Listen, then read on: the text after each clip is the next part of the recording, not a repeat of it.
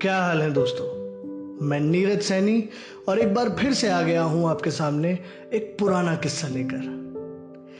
तो ये बात उस वक्त की है जब मैं मुंबई में फ़िल्म मेकिंग कोर्स कर रहा था। साल भर हो गया था पढ़ते पढ़ते कुछ अच्छे दोस्त भी बने थे, जो अब भी साथ हैं। अलग फ्रीडम हुआ करती थी उन दिनों। जो जो मन करता था, वो करते थे। जो मन में आता था, गाते थे। जो मन में आता था बनाते थे और कभी यूँ ही घूमने निकल जाते थे। हमारे इंस्टीट्यूट में हमारे जो टीचर थे, वो सिर्फ़ यही बोलते थे कि बेटा, कहानियाँ लिखनी है और फ़िल्में बनानी है तो बाहर जाओ, घूमो, खूब फ़िल्में देखो, खूब मूवीज़ देखो प्लेस देखो, जाओ बाहर दुनिया देखो। कहानियाँ वहीं से निकलती हैं। एक ऐसी छोटी सी कहानी मैं आज आपको सुनाना चाहता हूँ। पता नहीं कहानी आपको कितनी ज़रूरी लगे, मगर चेहरे पे थोड़ी मुस्कान ज़रूर लगेगी।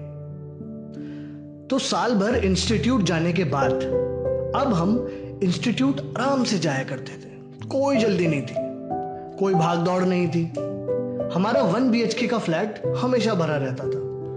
कुछ ना कुछ चलता रहता था वहाँ। कुछ नहीं चलता था तो खाना बना के पार्टी ही करते थे रोज। सभी दोस्तों को खाने का बहुत शौक था।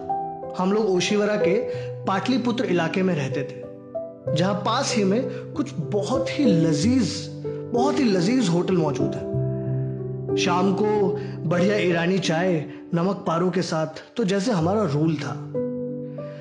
सादी दाल रोटी भी वहाँ की लाजवाब लगती थी। अब एक दिन सुबह हम सब लोग उठे नींद से तो भूख इतनी जोरों की लगी हुई थी कि मानो जैसे रात भर गधा मजदूरी कर कर आए हों। अब बाकी जो लोग थे, वो घर पर ही रखे सामान से अपना भूख मिटाने लगे। लेकिन मैं और मेरा एक और बहुत ही बेहतरीन दोस्त, जिससे दोस्ती आज भी कायम है, हम दोनों को ही कुछ अलग खाने का मन था। मैं तो फिर भी खाली था, मगर मेरे दोस्त को अपनी जॉब पर जाना था, जिसके लिए वो ऑलरेडी थोड़ा लेट हो चुका था। और जॉब भी कुछ दिन पहले ही लगी थी। मगर ये ख्याल हमें अपना मनपसंद नाश्ता करने से कैसे रोक सकता था भला? हम निकल लिए। निकल लिए घर से।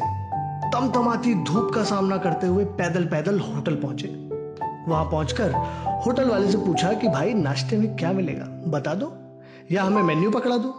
तो उसने टक से करके खाने का मेन्यू पकड़ा दिया। मेन्यू हाथ में आते ही हम दोनों की नज़र एक साथ एक ही चीज़ पर गई। खीमा पाओ जी हाँ खीमा पाओ मैंने आवाज़ देकर लड़के को बुलाया और बोला, भाई मेरे, ये कीमा पाव ले आओ, फटाफट. लड़के ने फिर से टक से जवाब दिया, अभी बना नहीं है, टाइम लगेगा। ये सुनकर हम दोनों ने फिर से एक दूसरे की तरफ़ देखा और आँखों ही आँखों में बात हो गई कि आज तो खा के ही जाएँगे। मैंने लड़के को बोला, भाई, जैसे ही बन जाए, वैसे ही ले आना, मेरे दोस्त को ऑफ़िस निकलना है।